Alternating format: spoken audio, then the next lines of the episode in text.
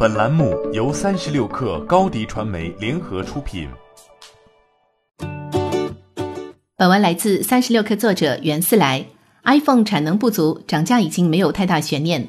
根据目前的情况，富士康的产能恢复还不到百分之五十，很可能 iPhone 库存告急后，价格会有一波上涨。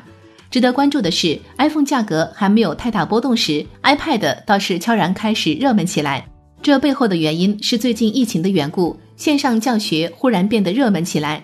有人专门对比过二手 iPad 的价格，原本两千一的 iPad Pro 乞丐版价格已经涨到了两千五，全新的已经高达三千五百元。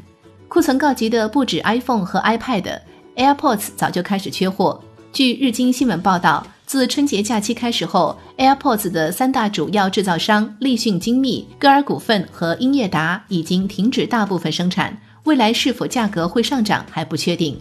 苹果并不是在疫情中唯一中招的企业，随着疫情在韩国的蔓延，三星也开始受到影响。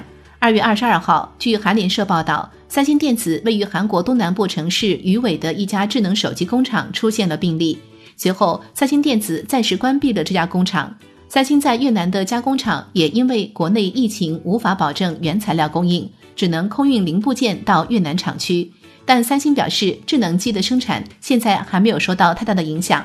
手机和手机配件目前因为更新换代快，库存量大，价格暂时还比较稳定。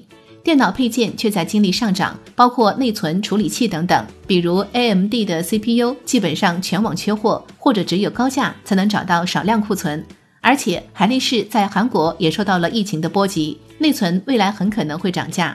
电子产品还没有谁能达到 Switch 健身环的热度，但如果供应链继续停摆，或许未来消费电子品价格都会跳涨。如 AirPods 这样的大热产品，或许会一付难求。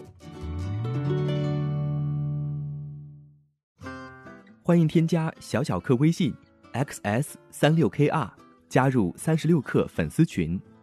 高迪传媒，我们制造影响力。商务合作，请关注新浪微博高迪传媒。